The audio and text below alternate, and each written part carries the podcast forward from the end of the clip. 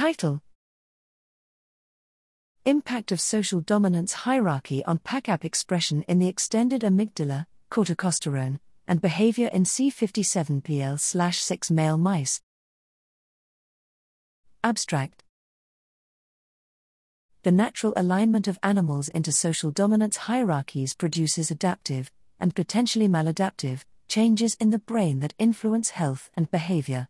Aggressive and submissive behaviors assumed by animals through dominance interactions engage stress dependent neural and hormonal systems that have been shown to correspond with social rank.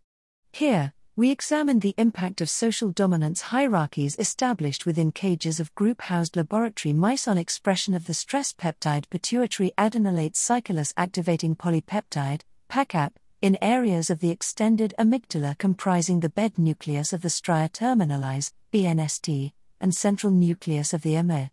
We also quantified the impact of dominance rank on corticosterone, CORT, body weight, and behavior including rotarod and acoustic startle response. Weight matched male C57BL 6 mice, group housed, 4 cage, starting at 3 weeks of age, were ranked as either most dominant, dominant, least dominant, submissive, or in between rank, intermediate, based on counts of aggressive and submissive encounters assessed at 12 weeks old following a change in home cage conditions.